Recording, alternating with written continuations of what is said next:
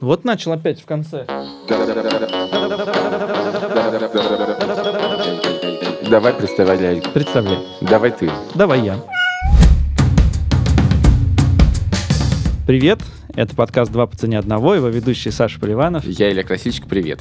Когда я шел на записи, я слушал подкаст «Медуза сперва ради». А я думал, ты опять наш переслушал. Нет. И смеялся на всю улицу. Очень хороший подкаст, слушайте все. И я шел на запись подкаста с героем, который буквально вчера родил. И это будет подкаст... Ничего. Никакого отношения к нашему говорим, да. Совершенно верно. Хорошо. Мы сегодня будем говорить про личные инвестиции на фондовом рынке. О, Господи, а переведи на русский, пожалуйста. Я установил себе приложение инвестиции, и там можно купить акции. Так, но ты этого не сделал. Я понял, что нужна помощь. А я тоже установил себе это приложение довольно давно. Несколько дней назад купил 2 акции, ты знаешь? 2 акции? 2 акции. Я купил акции... Надеюсь, Газпром и Роснефть. Нет, я решил российские акции не покупать. Первое, почему? Что решил. Я просто так решил. Я недостаточно патриотичен финансово. Я купил акцию Амазона и купил акцию Боинга по одной акции. Это, надо сказать, довольно дорого оказалось. Там есть такая возможность пройти тест, какой ты инвестор, психотипы всяких инвесторов, и тебе собирается портфель. Естественно, меня очень удивил этот тест, честно говоря, потому что, естественно, из этого теста выяснилось, что я абсолютно безумный инвестор, готов на любые идиотские риски, и под этот, собственно, психотип мне был собран портфель. Мне кажется, в этот момент приложение должно было закрыться и сказать: «Подумай еще раз, постучи, зайди снова». Но ты не воспользовался этим советом и купил Amazon. А у меня уже не было к этому моменту денег, понимаешь, поэтому я не мог им воспользоваться. Короче говоря, ты в этом хоть что-нибудь понимаешь? Ты знаешь, к стыду своему, я некоторое время был финансовым журналистом, в частности, специализации фондовый рынок. Но это, возможно, проблема тех, кто читал твои тексты, а не твоя, погоди. Нет, тексты были хорошие своего времени. Это был 2006-2007 год, когда на фондовом рынке, и в том числе российском, что-то происходило, народные IPO, вообще люди стали понимать, что такое IPO, выходы на биржу, стало гораздо легче торговать на бирже. И я все думал, что вот я, значит, накоплю немножко зарплаты и куплю себе пакет, я уже присмотрел, я уже знал точно, какой у меня будет пакет. Полиэтиленовый? Ха-ха-ха-ха. Потому что в результате у тебя он, извини. В итоге, да. Я даже сходил в какую-то, значит, брокерскую контору, не помню, Финам, кажется. Так. Они мне дали флешку. Сказали: запусти флешку, и у тебя все как бы настроится, и ты начнешь торговать. Ага. Я, значит, флешку всунул в компьютер, и ничего не произошло. И на этом мои финансовые успехи закончились. Ну, я бы сказал, они даже не начались. Ты в этом ничего не понимаешь. Я в этом тоже ничего не понимаю, кроме каких-то редактирований нативных текстов про финансовую грамотность. С нами сегодня в студии Дмитрий Навоши. Он один из создателей, основателей и совладельцев сайта Sports.ru. Ну, зовем его мы сюда не поэтому, а потому что Дима много всего продает и покупает на фондовом рынке. Как работает фондовый рынок? Фондовый рынок – это кровеносная система современной экономики.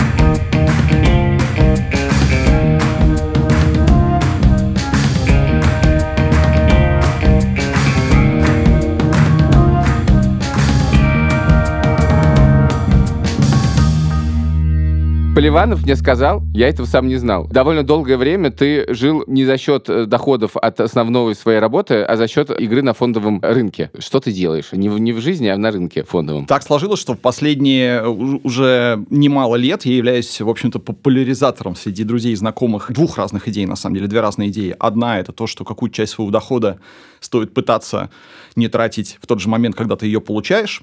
Ну и вторая — как-то ей распорядиться так, чтобы этот доход постепенно не съедался инфляцией, чтобы эти деньги не съедались инфляцией, а хотя бы ее покрывали, а в идеале вообще росли. Угу. Прекрасным инструментом, а, как мне кажется, сейчас чуть ли не единственным или одним из немногих является фондовый рынок, потому что, там, не знаю, недвижка перестала расти уже довольно давно, а вот истории со вкладами в банки, ну, банки в России полопались, конкуренция стала ниже, процентные вклады ниже, ну и вообще лично мне фондовый рынок, мне лично это интересно гораздо в большей степени, нежели выбор там какого-то правильного места, где квартира, которая когда-нибудь подорожает и так далее. Про это я ничего не понимаю, про фондовый рынок что-то сумел понять. В смысле, ты на самом деле в это пошел, потому что тебе это стало интересно? Триггером было то, что я прочитал какое-то количество умных книжек про то, что, ну, как бы не надо все деньги тратить в моменте, и что-то там было про рынок тоже, да, и я просто начал, это я очень хорошо помню, 2009 год, ровно 10 лет назад, поэтому, кстати говоря, я не настоящий сварщик, дорогие слушатели, если вы решите прям полностью по моим советам действовать, вы имейте в виду, что я человек, который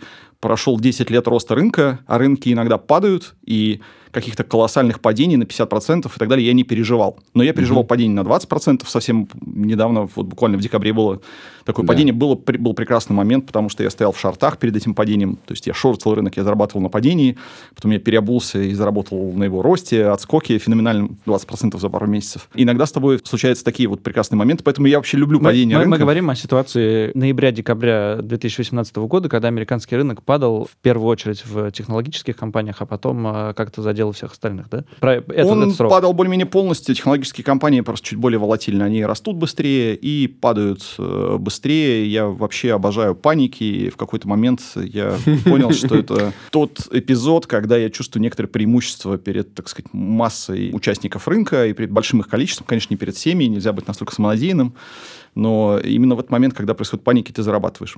Я тут хочу... Если ты к этому готов. Я хочу вернуть прекрасно эту формулировку, в прошлом подкасте вставил.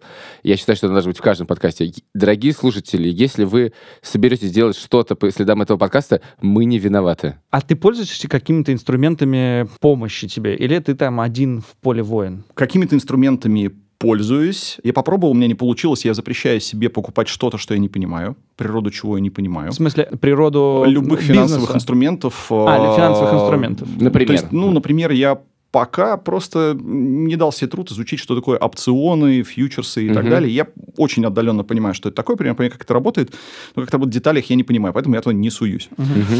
Я, в общем-то, более-менее понял, что такое облигации, я туда не суюсь по другой причине, потому что это скучновато. И там просто ничего не происходит. Как на депозит деньги положить? Да, это больше всего похоже на депозит, и, наверное, этим точно нужно в какой-то момент озаботиться и начинать пользоваться для того, что называется диверсификации портфеля.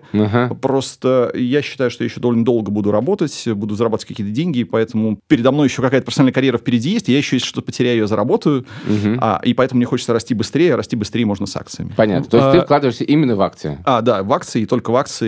Это очень хорошо, это упрощает наш разговор. Следующий момент, я действительно пару раз ходил в какие-то акции, которые я понимаю недостаточно хорошо, в среднем мой результат там был хуже, чем в случае с акциями, про которые я понимаю, и я для себя выработал тоже очень простое правило, я должен понимать бизнес компании, почему она успешна, почему она будет расти дальше, скорее расти, чем падать, потому что никакие компании не растут вот линейно. Сколько ты читал перед тем, как решиться на первую покупку? Знаешь, перед тем, как решиться на первую покупку, я читал немного, и это даже вещь, которую я готов рекомендовать, потому что обычно я, как я говорил, пропагандирую среди друзей и знакомых инвестиции, обычно люди говорят, слушай, у меня не так много капитала, особо ничего не заработаешь. Так вот, когда немного капитала, классно, начинай, что-то покупай, это повысит твою мотивацию пытаться разобраться, потому что люди довольно плохи в теоретическом накоплении знаний на будущее и на потом. И когда ты уже в рынке, ты уже предстоишь перед выбором, не знаю, у меня $5000, я хочу что-то купить, и чего именно? Я хочу завтра купить, не знаю, через неделю. Вот у меня есть неделя, чтобы решить. И это вот классная ситуация, когда у вас не слишком много денег, вы много не потеряете. Опять же, важный момент, я бы предлагал не ходить на рынок с деньгами,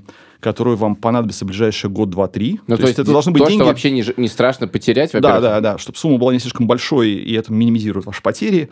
Важный момент, что это деньги, которые вам не понадобятся быстро, потому что не исключено, что вы быстро не заработаете. А вы, рынки достаточно надежно дают рост на длинных горизонтах времени. Очень мало за последние 100 лет, если брать американский рынок или даже топовые европейские, то есть практически гарантированно на 10-летнем отрезке вы будете в плюсе, есть очень мало исключений. Одно из них, правда, было не так давно. Люди, которые в 98 году, например, какую-то большую сумму положили и не докладывали потом, вышли в плюс только через 13 лет. Но они пережили два мощнейших кризиса, И такое... Доткомы в начале, в 99-м, 2000-м и 2008 год. Да, но, опять же, так обычно не происходит. Со всем остальным. Классный способ. Начни с какой-то небольшой суммы и, в общем-то, докладывай. Выработай привычку из своего регулярного дохода какую-то сумму выделять, любую, 5%, 10%. Я выделяю 25%, и это было довольно... 25%? Это довольно много, это заставляет меня, в общем, думать о моих ежедневных тратах, чтобы они не были слишком большими. Сейчас, погоди, ты 25% отправляешь в акции? Да. Wow. И каждый месяц. Больше того, поскольку я не 100% дисциплинирован, мне всегда нужна какая-то внешняя подпорка, и я делаю так, что у меня автоматически списываются раз в месяц. На брокерский счет. С банковского счета переезжает часть суммы на брокерский счет. Автоматически. И для того, чтобы это перестать делать, мне просто нужно это отменить. Я не принимаю решение каждый месяц переведу-ка я. А я, когда у меня, например, нет денег, или мне там срочно нужны деньги для чего-то, вот я 2 раза в жизни это останавливал, потому что у нас в компании были тяжелые времена, я перестал себе платить зарплату, и, в общем-то, в эти моменты я начинал жить как раз с брокерского счета и доставать деньги из него, потому что... Ну, хорошо, давай представим ситуацию ежемесячную. Вот 25% денег с твоей зарплаты ушло на брокерский счет. Они пришли в какой день это месяца? 3 числа каждого месяца. 3 апреля 2019 года на, не знаю сколько, не буду спрашивать, но сколько денег упадет на твой брокерский счет? Что ты будешь делать? Не знаю, что именно я буду делать конкретно 3 апреля. Как правило, почти сразу докупаю акции каких-то. Почти всегда так делаю. 3 апреля я могу так не поступить, потому что у меня есть ощущение, что чуть-чуть рынок высоковат, ему бы немножко припасть. Ага. То есть я в какой-то момент полюбил вообще падение рынка, и это один из таких важных, такой часть майндсета инвестора, потому что как бы то, что вчера стоило 100, ты можешь купить по 80, и это прекрасно, потому что это точно станет 100, если ты покупаешь хорошие компании, станет 100 и больше, то есть это просто увеличивает возможность зарабатывать, поэтому иногда я стал принимать такие решения, что если все слишком дорого, я могу чуть-чуть посидеть в деньгах и как бы купить чуть-чуть попозже, когда оно припадет. Хотя это не рекомендуется с этого начинать. Это называется маркет-тайминг. То есть, когда ты пытаешься быть умнее рынка, а не по рынку в среднем. То есть, это ближе к спекуляции. Ну, и да, вот участие попахивает. На фондовом рынке делится на как бы тоже 2 таких подхода: инвестиции и спекуляции. Инвестиции со значительно большей степенью вероятности возвращают вам нормальный возврат на вложенный капитал, какие-то хорошие проценты. Там, если говорить об американском рынке, вполне можно целиться в 10% годовых. Иногда будет гораздо больше. Бывали годы, когда и 20, и 30. При неспекулятивном подходе long only, то есть ты купил и сидишь, и ждешь, и не дергаешься. И докупаешь еще, когда тебе приходят деньги. А ты при этом работаешь только по конкретным акциям. Нету у тебя идеи вкладываться в индексы, в какие-то собрания акций, не знаю, как они называются, фонды, да? ETF. Есть такая идея. И, опять же, я ее всячески готов рекомендовать. Если вы начинающий инвестор, то, возможно, так сказать, то, что называется сток-пикинг, выбор отдельных акций, возможно, будет вашей не самой сильной стороной на первом этапе. Хотя я тоже рекомендовал бы что-нибудь купить, хотя бы чтобы просто начинать вот думать с точки зрения владельца компании, и как бы как покупать, проверить, как ты будешь реагировать на ее падение. То есть ты что-то про себя или я поймешь, когда там Boeing или Amazon припадут процентов на 30, не дай бог, конечно. В Зинькове был один из вопросов, вы видите курс акций, вот он упал на 10%, что вы будете делать?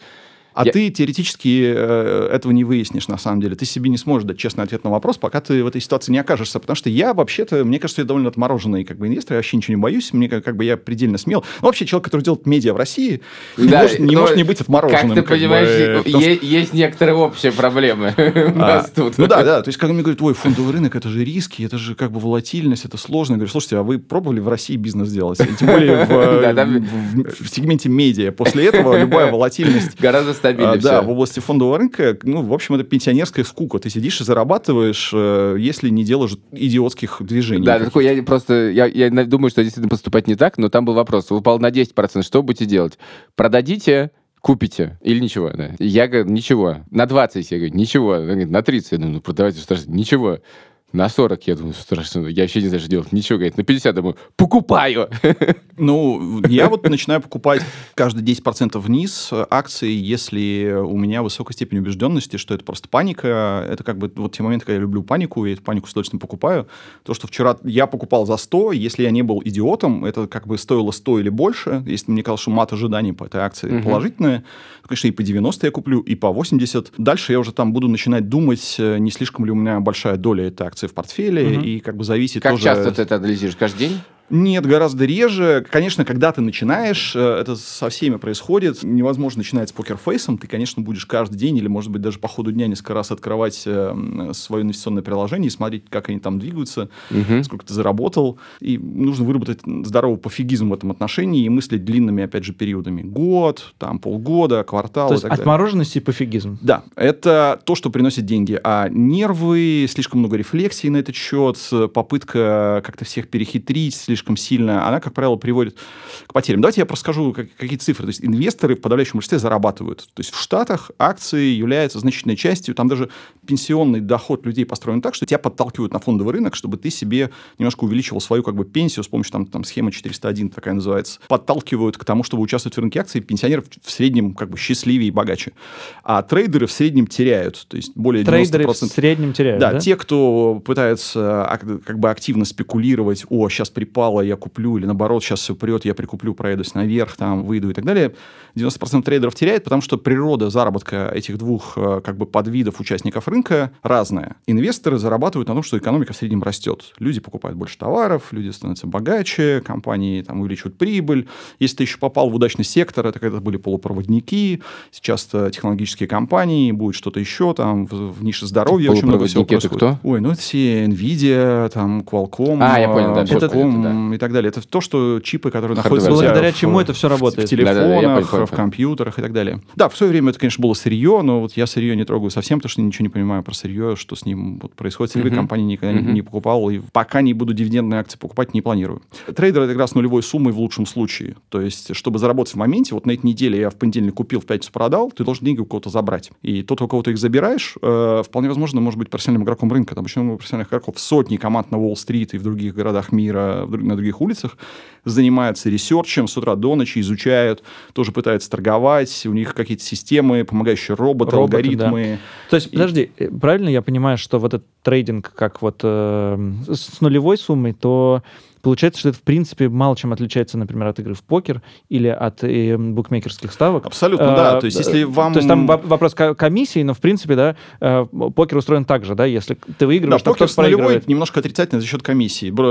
Трейдинг тоже нулевая сумма в целом, потому что ты забираешь деньги других игроков, но немножко отрицательно за счет комиссии, да. И букмекерство то же самое. Нулевая минус комиссии, то есть, немножко отрицательная сумма, да. То есть, фактически, это кто кого переиграет. То есть, если вы просто хотите в себя... Я читаю к слушателям нашим обращаясь, если вы хотите себя просто взбодрить и выброс дофамина в момент победы и так далее. А это обязательно происходит, конечно, когда ты участвуешь в рынке. Тоже нужно понимать про себя, что происходит некоторая там дофаминовая наркомания может произойти. То есть нужно про себя думать. Вообще инвестиции учат дзену, спокойствию, противоположному психологическому состоянию, нежели толпа. То есть, когда эйфория, все хорошо, нужно, в общем-то, пытаться думать, может, уже пора зафиксировать какую-то прибыль, если все счастливы, покупают не глядя, несут все деньги в акции, может быть, уже немножко нужно свои выросшие акции переводить деньги. А когда всем страшно, и это довольно иррациональная история, это довольно сложно делать, даже если ты интеллектуально понимаешь, что так надо делать. Ты себя заставляешь покупать. Ты просто понимаешь, как только паника, как только вот кривые начинают не просто идти вниз, а прям с ускорением, и так загибаются вниз под там 90%, это вот прекрасное время, чтобы начинать покупать. Не обязательно сразу на всю котлету, потому что она может падать еще дальше. Эти же люди, которые тебе сейчас продают там по 80, купят у тебя по 120 через 3 месяца или через год. Это как бы точно произойдет. То есть люди с излишней эмоциональной как бы зависимостью будут раздавать тебе деньги. Прости, я знаю контрпример. Некоторый мой хороший друг, когда, значит, арестовали Евтушенкова, владельца системы, значит, первое, что он сделал, это бросился покупать акции системы. Потому что я знаю этого друга. Потому что он был убежден, что вот ровно так, да, акции системы упали там за 2-3 дня там, на 40%, на 30%, и они никогда не восстановились обратно. То есть вот ты очень часто говоришь, что они точно как бы подрастут тебе до 100, до 120, да, но есть, акции, конечно, есть да. И контрпримеры, которые тебя как бы... У меня есть подозрение. Возможно, есть фондовый рынок, а есть российский фондовый рынок. Смотрите. Они устроены по одним правилам. Не везде так арестовывают, например. Ну, понимаешь, есть все-таки разные влияния. Вопрос классный, и это оговорка необходимые. Конечно, не все компании будут расти. То есть речь идет, конечно, о компаниях, которые имеют долгосрочное устойчивое конкурентное преимущество, и желательно работать в стране, где не сажают их владельцев, генеральных директоров там в тюрьму, более-менее и к ним к доктору не посылают. Чтобы отжать бизнес. Да. И... То есть, добавляет волатильности, я бы предложил такой фреймворк для размышлений. То есть, вот когда вы покупаете акцию, вы просто подумайте, что произойдет, когда он пойдет на 20%. Будете ли вы готовы ее покупать? Это первый вопрос. Второй вопрос, готовы ли вы ее держать 5-10 лет? Ну, там, 3-5 лет. Но я 10 лет вот только-только мне исполнилось, и, наверное, ни одна акция со мной не просидела весь 10-летний портфель. Ни одна? Ну, как бы в Facebook я в него входил-выходил периодически. В последнее время вообще Facebook стал такой, скорее, спекулянтской акцией, нежели устойчивой акцией роста. Я вообще, наверное, за свою жизнь больше, наверное, заработал заработано в Фейсбуке, чем на Sports.ru, по крайней мере, не заплатили. Ну, потому что прекрасно Фейсбук как просто танк ехал вот первую часть своего периода. В последнее время его немножко начало лихорадить.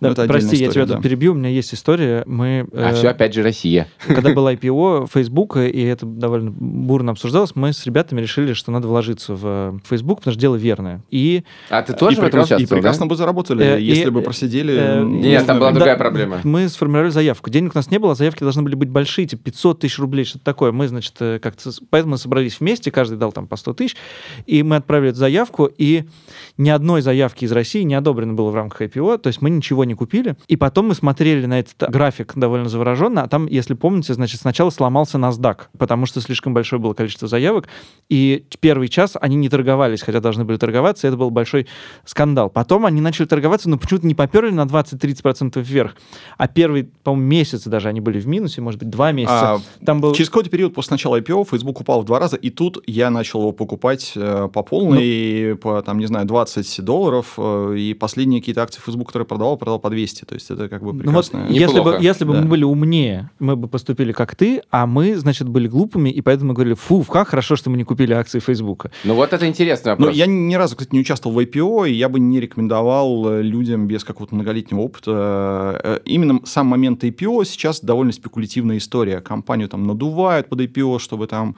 инвесторы смогли достать кэш по максимальным там valuation, оценкам по отношению там, к каким-то там, прибыли либо выручке компании.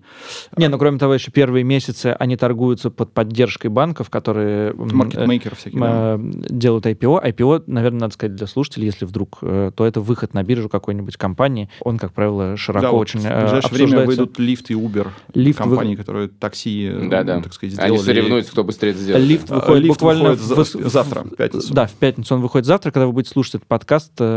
Лифт уже выйдет. Не покупайте. Мой инвестиционный совет. Вот, а у меня как раз был тебе вопрос, ты как бы снял с языка. Значит, вот когда ты выбираешь новую компанию для инвестиций, какими критериями ты к ней подходишь? Вот какие несколько пунктов ты обсуждаешь в голове? Типа, да, это нормальная компания, надо брать. Или там, это нормальная компания, надо брать по этой цене. Вот, скорее второе. Нормальная компания надо брать по этой цене, потому что, в общем-то, очень многие хорошие компании, очевидно для всех, что они хорошие компании. Они хорошо оценены рынком.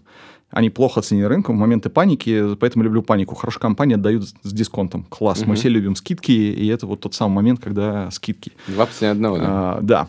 Буквально. Мой инвестиционный тезис очень простой. Я покупаю технологических лидеров, желательно именно лидеров. То есть, например, в Facebook я покупал в очень большом объеме всегда, ну, там, продавая, то когда он мне оказался запредельно дорогим. То есть, то, что я купил Amazon, нормально? Да, и Amazon тоже лидер. А, например, Twitter я не покупал никогда, потому что, ну, было очевидно, что там Twitter и Facebook не так сильно разнились в момент выхода на IPO, а потом их траектории разошлись. То есть, если подминал... я думаю, в районе 5 апреля купить акцию Google, это тоже нормально? Да, ну, с моей точки зрения, чуть-чуть рынок дороговат. Я вот мечтаю про, там, нормально такое 20% падение, желательно с паникой, со всеми вот этими пирогами, я бы, конечно, тогда начал покупать эти же компании, Google, Facebook, Booking.com, очень люблю, Amazon. Есть более мелкие компании, которые тоже являются лидерами в своих секторах. Компания Atlassian, мы пользуемся их продукцией, Jira и так далее. Они разрабатывают разные сервисы для разработчиков. Salesforce какие-то моменты были. Ну, то есть компании, которые... Microsoft ни разу не трогал. Мне казалось, что это как бы агломерация очень разных сложных бизнесов, про которые я чуть хуже понимаю, но вообще-то Microsoft... Ну, то есть, это компания, которую я пропустил, это была хорошая инвестиционная возможность. Я ее не распознал. Подожди, давай все-таки вернемся к этому вопросу. Значит, первое, на что ты смотришь, это то, чтобы они были лидерами рынка. Да, то есть, как сказать, мой тезис такой, что технологическая революция, в которой мы живем последние лет 15-20, ну, как большое количество времени, она еще не завершилась. И в целом технологические компании будут продолжать растить свой бизнес, там, наносить больше пользы и брать больше денег с людей. Да, прости, я просто сам медленно думаю, поэтому задаю вопрос. То есть Lyft не надо брать в том числе, потому что есть Uber. Это одна причина. Угу. А вторая, я посмотрел в цифры Lyft. Это не страшно, что убыточная компания выходит на рынок. Так бывает с технологическими компаниями довольно нечасто. Когда юнит-экономика у компании положительная, но в моменте она убыточна. Но такая штука произошла вот с IPO там, последних 10-15 лет. Очень много денег в private equity. То есть раньше компания, как только она созревала, выходила на IPO довольно быстро. И дальше апсайд снимали ритейл-инвесторы, фонды, которые вкладываются в акции и так далее. А сейчас... Подожди, наши читатели понимают все, что сейчас было сказано? Думаю, что нет. Я понял, private equity — это как бы другой тип инвесторов, которые раздают деньги до выхода на биржу. И они уже обладают огромными суммами. И они снимают большую часть роста Компании в целом выходят позже на биржу, стоят уже дороже. Эти private equity фонды умеют накачивать. Ну, в общем, они продают немножко по завышенным ценам. Юнит-экономика. Юнит-экономика – это когда компания зарабатывает в среднем на каждом своем пользователе. Ага. Это долго было видно, например, по Амазону. Амазон десятилетия или больше не демонстрировал никакой прибыли, и консервативные инвесторы говорили, ой, как же можно покупать по таким абсолютно космическим оценкам компанию, которая не генерирует прибыль. Но все операции у Амазона, ну, большинство операций у Амазона были прибыльными. Просто она все свои деньги, всю свою прибыль вкладывала в новый рост. И с помощью этого роста она, ну, не монополия, конечно, но она контролирует там, колоссальный рынок торговли. Хорошо. Поэтому юнит-экономика тоже не бесполезное знание. Опять же, не знаю, помнишь ты или нет историю, когда Facebook купил Instagram за $1 миллиард. Instagram не то, что не показывал никакой выручки. Не у него ее не было. Они еще не знали или никому не говорили, как они собираются продавать там рекламу. И все, кто заходил в Instagram... WhatsApp, который был продан дороже, по-прежнему не показывает никакой прибыли, кажется. Да, и вот классный, кстати, пример с Instagram, потому что тогда это казалось безумием. Я помню вот эти заголовки, все, Цукерберг сошел с ума, что он там делает с деньгами инвесторов. Я был адептом, да, этой... И так далее, но сейчас это была настолько гениальная покупка, сейчас Инстаграм стоит... Его сложно выделить, он внутри Фейсбука оценивается, но от 60 до 100 миллиардов, то есть от 60 до 100 иксов компания Facebook и Цукерберг сделали на этой покупке.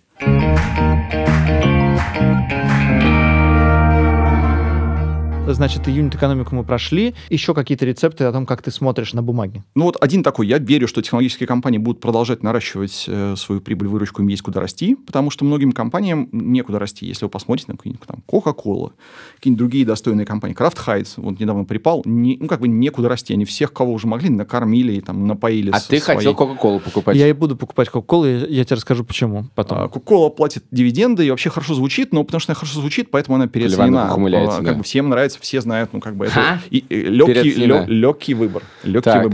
Нет, ну, если компания переоценит, не значит, что она будет уничтожать ваши деньги, а не приумножать, потому что еще такая развилка. Есть компании, которые платят дивиденды и которые не платят. Вот все технологические, Facebook, Amazon, Google и так далее, я их очень люблю, но они дивидендов не платят. За то, что ты владеешь долей компании, тебе ничего не полагается, кроме роста, возможного твоих акций, которые, в общем-то, могут и не расти, либо вследствие кризиса, либо вследствие того, что компания пойдет неверному пути. Компании старые индустрии и некоторые уже технологические, которые пухнут от денег, вроде Apple, они платят дивиденды, как и полагается. Вот они частью прибыли делятся с инвесторами. Точнее, как бы быть такой же инвестор, как и любой другой человек. Я такой же инвестор Фейсбука, как и Цукерберг, просто очень маленький. И... Слушай, скажи... Ну, и вот эти дивиденды, прости, да. Они исторически они очень понятные. Coca-Cola не перестанет платить дивиденды через год, через два. Да. И это ты можешь прогнозировать. Это довольно очевидный твой доход. Другое дело, что он не очень большой. Там, ну, они платят дивиденды там, с доходностью 1%, 1,5%. Ну, в целом есть еще такое понятие, как портфель. И портфель инвестиций, и рекомендуется как бы иметь некую часть портфеля. Вот это дивидендные компании. Они, скорее всего, не будут переть, не удвоятся в цене там, и так далее. Но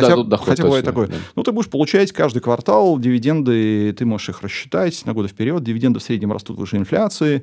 И это как бы хорошая история. А есть компании, которые просто растят капитализацию, и ты вот участник этого процесса. Ты вошел, когда они еще были моложе, дешевле, меньше аудитория, хуже экономика и так далее. И там можешь продавать, когда все подороже. Слушай, ну вот я как раз хотел про портфель сказать, то, что, в общем-то, это все то, что ты сейчас говоришь, оно пока, ну, возможно, потому что мы так спрашиваем, упирается в технологические компании. Но, вероятно, да, это не все, что ты покупаешь. Рынок стоит не только из-за этого. Я покупаю иногда то, что называется ETF. Это портфель компаний, отобранный неким образом. Брокером. Тем, кто выпускает эти ETF. Да. Есть там несколько десятков компаний, ну, там 3-4 крупных, которые выпускают эти ETF. Одни говорят, например, просто купи индекс S&P 500. 500 крупнейших американских компаний. Ты не будешь обыгрывать рынок, ты не будешь ему проигрывать. Там эти 500 компаний, согласно своим долям, в этом портфеле находятся. Или, пример, я там, не знаю, до всех добиваюсь, что есть какой-то биотек, там в здоровье что-то происходит, там сейчас лекарства от рака, вот тут изобретут, заработают кучу денег. Невозможно разобраться в этом, если ты там не медик, и нужно много времени потратить, ну как бы... Даже если ты медик, кажется, очень сложно в этих новых технологиях разобраться. Да, и в общем-то, ну неплохой подход, если ты веришь в целом, что эта индустрия будет расти, купи портфель просто, типа, все эти акции компании взвешенные, там, согласно какому-то правилу. Какие-то из них будут там терять деньги, какие-то будут зарабатывать, ну, в общем-то, ты покупаешь целый сегмент рынка. Но за то, что ты воспользовался чьим-то знанием, что кто-то ты сформировал, ты платишь какую-то комиссию, да? Или... Ну, опять же, видите, как интересно, как много развилок. Раньше были фонды, где работали люди, и эти люди занимались сток-пикингом. Они выбирали акции, которые они считали хорошими, и там, продавали те, которые считают плохими. А ETF – это без людей. Это алгоритм. То есть, если ETF на S&P 500, S&P 500 формируется по неким правилам, и этот алгоритм просто следует этим правилам. Там нет людей. К чему это приводит? Это приводит к тому, что ты платишь меньше комиссий. У ETF меньше комиссий, чем у фондов. Я правильно понимаю, что комиссия – это та же самая комиссия, которую ты платишь за покупку акций? Или нет? В случае с фондами ты еще платишь, ты оплачиваешь работу этих аналитиков, тех, кто делает сделки. А в случае с ETF ты просто платишь комиссию тому, кто этот ETF придумал, отмаркетировал, тебе продал. Там комиссии, они как бы соревнуются, они скоро там почти в ноль упадут, там какие-то 0,15%. И там нет вот байесов вот этих всех человеческих. То есть, в среднем управляющие фондов, ну, как бы, они не создают добавленную стоимость. Если посмотреть на длинные дистанции, и этот тезис в пользу того, чтобы не пытаться заниматься выбором акций, а пытаться, по-моему, покупать рынок в целом, что вообще-то даже самые крутые управляющие, ну, там, окей, 5 успешных у него было лет, он там стал крутым управляющим известным, а потом начал терять деньги. Ну, как бы, ему, может, просто везло. Ну, вот тут, наверное, надо привести историю с довольно гениальным спором одного из самых известных инвесторов в мире, владельца фонда Berkshire. Баффет.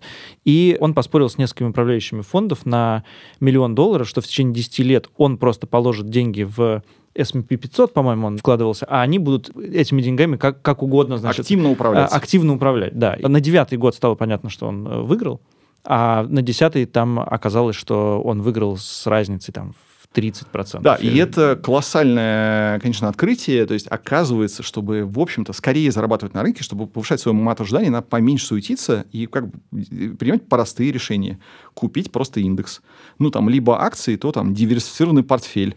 Как бы не пытаться считать, что ты умнее всех, ты знаешь, когда войти, когда выйти, какую одну акцию купить и в ней сидеть. Да, бывают акции, которые, ну, там, Nvidia удваивалась, Amazon, там, на 50% рос за год и так далее. А быть попроще, быть как все, покупать рынок, и ты со всем рынком будешь расти. Рынок в среднем растет на огромных уже исторических отрезках, это измерено. Если вы не будете слишком нервничать и суетиться, вы будете зарабатывать выше ставки банковского депозита, по крайней мере, по валютным вкладам. Скажи, пожалуйста, по сравнению с 2009 годом что-нибудь изменилось в том, как ты это делаешь, в смысле, чем ты пользуешься? Стало ли это удобнее? Стало ли это быстрее? Можешь ли ты посоветовать, ну, в смысле, или рассказать, как бы, чем ты пользуешься? Я пользуюсь простыми мобильными приложениями. Они стали действительно удобнее. Больше никто не раздает никаких флешек. Говорят, просто скачай приложение, залогинься в нем. Если у тебя уже заведены деньги на счет, ты как бы их уже видишь и ими оперируешь прямо из приложения. Точно так же, как оплачиваешь через любое банковское приложение, любые счета. За секунду ты можешь купить акции. И это тоже простота может вредить людям. Да, нет, здесь опасности, наоборот. С излишней впечатлительностью. Те, кто уже первые там, $12 прибыли, хотят тут же зафиксировать. Это очень частая ошибка инвесторов. Я с этого начинал. О, немножко вырос, я в плюсе, я заработал, фиксирую. Продаем, еще купим что-нибудь другое. Да? Нет, я просто фиксирую первые же 2% роста, а акция растет на 30%. И как бы и я, на самом деле, в этом росте почти не поучаствовал. Потому что я, в принципе, счастлив, что я вообще в плюсе. Как бы. Это классно, мне выдали денег просто так, как бы ни за что. Хотя мне должны были выдать гораздо больше за то, что я когда-то выбрал правильную акцию. И в то же время в части продажи скидывают при каком-то минусе, боясь еще большего минуса. Тем более, когда компания уже припала на 15-20%, вот у нее складывается негативный фон, новости выходят на рынки с опозданием. И, ну, не то, что с опозданием, а все аналитики легко констатируют то, что уже случилось. Всегда можно найти объяснить тому, что произошло. А, компания упала, ну, конечно, у нее там проблемы и так далее. Но, скорее всего, к моменту, когда все декларируют в ней проблемы, это все уже в цене, и, в общем-то, уже можно покупать, если компания вообще в целом хорошая. Вот с Фейсбуком я вот регулярно проделал такой трюк, он постоянно получает оплеухи от медиа, постоянно какие-то скандалы, его постоянно роняют, классно, я его на этом уровне подбираю. Когда про проблемы немножко забывают, я его, в общем, начинаю по чуть-чуть продавать. Что изменилось со мной?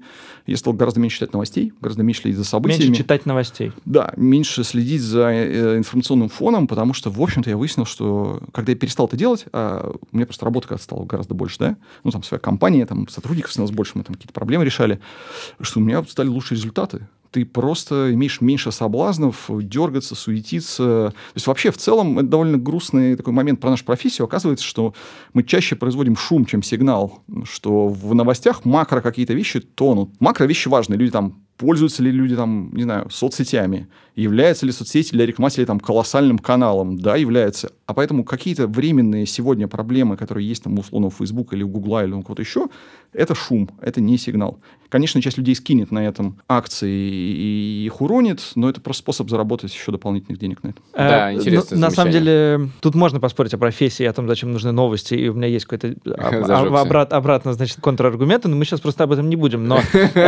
Дом поговорим. Но в твою сторону, я действительно, вот когда работал с финансовым журналистом, я читал довольно много ежедневных аналитических отчетов банков, инвесткомпаний, вот, значит, что произошло сегодня на рынке или что произойдет сегодня на рынке. И все они были страшно бессмысленные. То есть я как бы думал, что это будет какое-то знание, а никакого знания они мне не приносили, и я в какой-то момент понял, что я просто могу их сам писать, причем особенно не вдумываясь в то, что я пишу, потому что это очевидный там календарь событий. Тогда еще были очень жесткие корреляции. Нефть растет, рубль растет. Нефть падает, рубль падает. Там, ну, вот это все. Не нужно было никакого, как бы не нужно было сидеть в пиджаке, значит, получать образование какое-то финансовое, разбираться в математических формулах. Ты просто вот работал, ну, как бы по рынку. Да. Мне кажется, если ты инвестируешь, ты тоже все это не читаешь, потому что ты просто... Это шум, долгосрочные тренды и там долгосрочная сила и конкурентоспособность компании гораздо важнее того, что там с ней в моменте произошло, потому что это очень быстро забудется. Большие компании, не знаю, вот буквально неделю назад заработал какие-то немаленькие деньги. С Фейсбука уволились 2 senior executive, 2 топ-менеджера. Фейсбук сразу укатали очень жестко, потому что его в целом бьют ногами там все медиа. Я тут же купил, через 3 дня плюс 4% продал. Вот именно вот эту вот часть... Ну, прекрасно, потому что это не событие, это абсолютно такая микропаника, ни на чем, и никак это не сказывается на состоянии компании. Для этого надо, конечно, уверенность некоторую получить изначально. А можно вот один момент еще скажу про как раз вот эти отчеты брокеров и банков. Важно понимать, что они с вами не заодно. Это очень важный момент. Не то, чтобы они вам враги, они ваш инструмент выхода на рынок, потому что вы не сможете там заявиться на Уолл-стрит с пачкой купюр и сказать, продайте мне что-то. Вам нужен инструмент в виде брокера или банка. Но они не за вас, а они зарабатывают на комиссиях, поэтому им выгодно, чтобы вы много торговали. Вы суетились. Да, чтобы у вас было много информации, информация подталкивает вас к тому, чтобы делать сделки.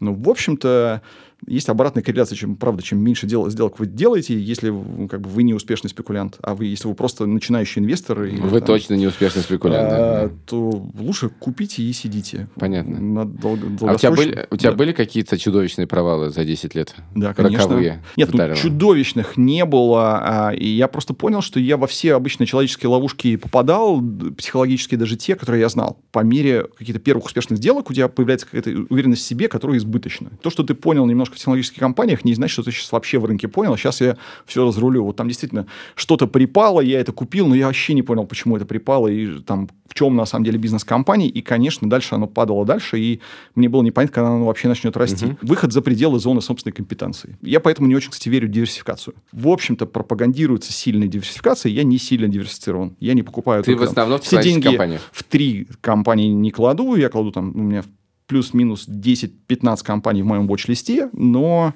я не позволяю доле одной компании быть слишком большой. Слишком большой это какой? Ну, до 30%, поскольку я очень люблю некоторые компании и, кажется, хорошо их понимаю, до 30% я могу доходить. Вот я, например, сейчас в Facebook сижу на 10% моего портфеля, и я вообще-то мечтаю, чтобы Facebook припал еще раз, и чтобы еще какое-то количество ударов ногами ему нанесли, потому что я знаю, что, конечно, он стоит дороже, и я бы купил его на 30% портфеля, но подешевле. А ты можешь перечислить, что у тебя в портфеле? Сейчас, в данный момент, я почти вышел из рынка, потому что он сделал 20% за квартал, за 3 месяца с начала года, и это, мне кажется, немножко too much. Ты хочешь, чтобы он упал, чтобы вернуться? Да. И это чуть-чуть не то, что я рекомендую начинающему инвестору. Это уже называется маркет-тайминг. То есть я снова пытаюсь быть умнее всех. Да. Хотя ладно, ты уже в удовольствие получаешь, да, понятно. У меня есть какое-то количество Фейсбука, и есть еще пара вещей там спекулятивных, которые там, тоже технологические компании, но помельче. Которые еще там не лидеры, не колоссальные, но мне кажется, что в них хороший value. И даже при возможном падении рынка, ну, это не несет им большому ущерба, потому что они там могут хорошо еще расти. Ладно, прости, все-таки скажи мне, вот я обещаю тебе, что я не буду это воспринимать как обязательный совет к действию, но будь свободен в своих предложениях. Вот, предположим, 5 апреля появится немножечко денег, чтобы положить в какую-нибудь акцию, ну, на, не знаю, 100 000 рублей или 120 000 рублей. У тебя появится немножечко денег на 100 000 рублей. Ну, в смысле, в масштабе это одна акция. Это неплохо, одна акция. У вас платят за подкасты. Нет, я имею немножко денег, в смысле, это одна акция. Что бы ты с ними сделал на моем месте? Смотри, я бы предложил людям, кто понял, что акция – это хороший способ, там, понемножку растить капитал, и кто, в принципе, готов понемножку начинать накапливать, там, не в недвижимости, потому что непонятно, будет ли она вообще расти, стараться каждый месяц забрасывать деньги на брокерский счет и просто постоянно покупать. Ну что? Ну, как бы, что? Ну, мой любимый пакет, я уже перечислял. Это, там, да. Facebook, Amazon, Google, это все очень очевидно. Иногда Apple, но сейчас Apple сильно подорожал с начала года, поэтому, ну, не знаю, вроде бы тоже можно, но я не уверен полностью. Дальше там компания Match, это где Tinder и другие сервисы знакомств. Ну, тоже классно, люди знакомятся, а ты зарабатываешь, да? Да. Там Atlassian, ну, и так далее, и так далее. Это технологический сектор. Но на самом деле ETF-ы, пожалуйста, верите там, не знаю, healthcare, здоровье, пожалуйста, прекрасные выборы ETF-ов, и хочешь там порискованнее с биотеком, и хочешь поболее консервативные компании, дивиденды почти все платят. S&P 500 или там другие индексы фондовые. Кроме того, с ETF-ами и индексными сделками удобно, что ты не должен покупать одну акцию как единицу, да, ты можешь купить блок, там минимальный, там, я не знаю, $100, да, ты этими шагами идешь, и тебе не нужно думать, как бы, есть у тебя деньги сейчас на акцию Apple. Я бы все равно рекомендовал вдобавок к ETF, ну, допустим, не знаю, 100 тысяч рублей ты кладешь на счет и собираешься докидывать, вот из там 100 там, на 50-70 купи ETF и 2-3 акции купи, чтобы ты просто начинал втягиваться и посмотрел на себя в ситуации, когда они еще припадут, например. И действительно ли ты будешь толерантен к этому риску? Даже сейчас у меня иногда портится настроение. Это немножко такой даунсайд рынка, когда все идет сильно не по моему сценарию, у меня чуть-чуть настроение может испортиться, что вообще-то я бы не хотел. Я бы хотел быть, ну, я, в принципе, пытаюсь с покерфейсом, и знаю, что это спокойствие помогает мне зарабатывать больше. Но это, в общем-то, может влиять на то психологическое состояние. Это не приводит к тому, что я начинаю суетиться, дергаться, все продавать, сливать и вести себя панически, но... Нет, я это делаю с обещанием самому себе, что в ближайшие, ну, по крайней мере, месяцы, желательно полгода, лучше год, я точно запрещаю себе что-то сделать с тем, что я положил туда, потому что иначе это обречено на полный провал. Это и так обречено. Нет, ну, если оно удвоится за пару кварталов, я бы предложил зафиксировать прибыль. Да? Да. Ну, ладно. Продавай. У меня есть... Хочешь, я тебе продам? Последний вопрос. Мне-то зачем, я и так куплю? Ты Coca-Cola своя, она не удвоится. Ты с самого начала сказал, что ты ведешь какую-то просветительскую работу среди своих друзей и советуешь им становиться частными инвесторами.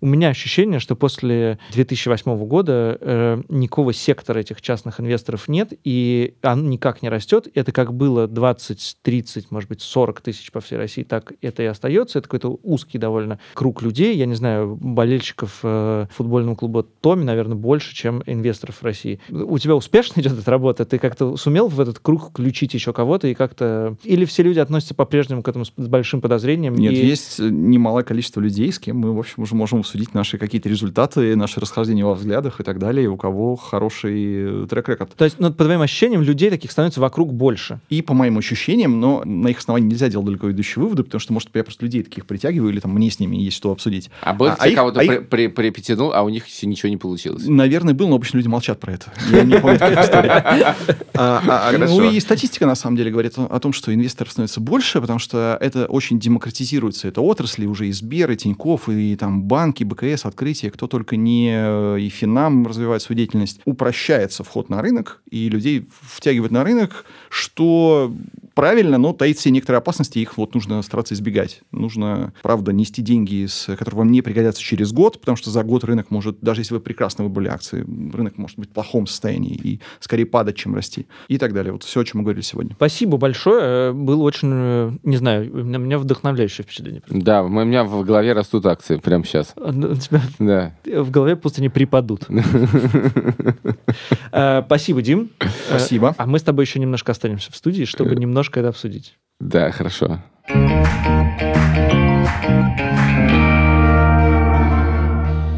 Ну что, я покупаю. Я покупаю.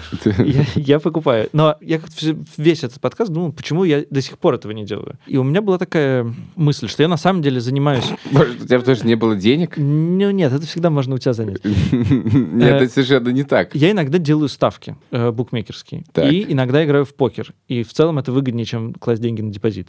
Так. Но и то... Я хотел бы на всякий случай уточнить, что мы никому не говорим, что сделать букмекерские ставки выгоднее, чем класть деньги на депозиты. Ведь мы не говорим этого, правда, Александр? Нет, мы совершенно не говорим этого. И Слава богу, мы не говорим этого, я даже понимаю, что это игра там, с минусовой суммой, и когда-то у меня будут какие-то даунстрики и так далее, но... Я прям жду твой выход на биржу. Я прям жду. Да подожди, ты не перебивай. Сезон про это сделать потом. Короче, я понимаю, что и букмекерские ставки, и покер доставляют мне удовольствие как процесс.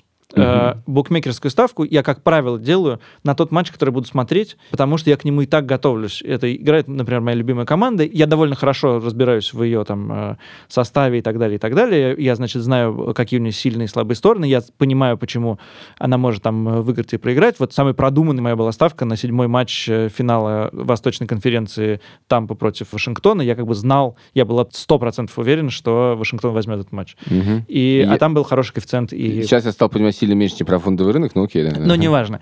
Когда мы играем в покер, процесс и люди, которые сидят с тобой за одним столом, тоже как бы это большое удовольствие. Вот в инвестициях я понимаю, что как бы мне вот этого чуть-чуть не хватает, возможно, я меньше от этого получаю удовольствие. И как только я встречу каких-то людей вокруг, типа Димы, которые так рассказывают об этом, то мне, конечно, сразу хочется, первое мое желание сейчас просто пойти не на работу, а разбираться в нефтяных компаниях, в которых я чуть-чуть, наоборот, понимаю, а в технологических ничего не понимаю. Если ты не пойдешь на работу, тебе точно нечего будет положить на брокерский счет. Именно поэтому я пойду на работу. Но в целом то, что ты говоришь, довольно тревожно, должен тебе сказать. Ну давай, в этот раз ты в нашем подкасте отвечаешь за консервативную часть. Нет, я совершенно не за консервативную часть, просто когда ты говоришь про фондовый рынок, начиная с покера и ставок, то это звучит просто довольно... Я просто должен тебя предупредить. Да нет, дело в том, что там... Так очень, сказать, как там, старший товарищ. Там очень похожие механизмы. Почему вот, старший товарищ? Значит, управление банкролом, то есть как ты распределяешь свой банк, что ты можешь себе позволить, что ты не можешь себе позволить. В принципе, это в профессиональном покере, к которому я не имею никакого отношения. Но когда ты читаешь про это очень похоже.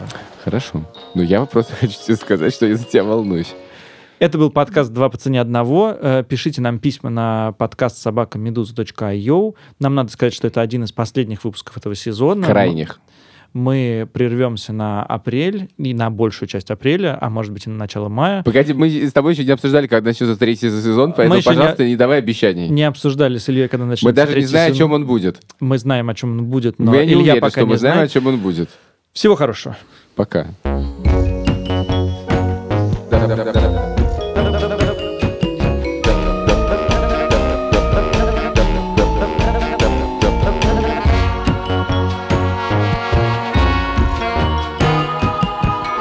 Инвесторы, private equity, дальше upsides.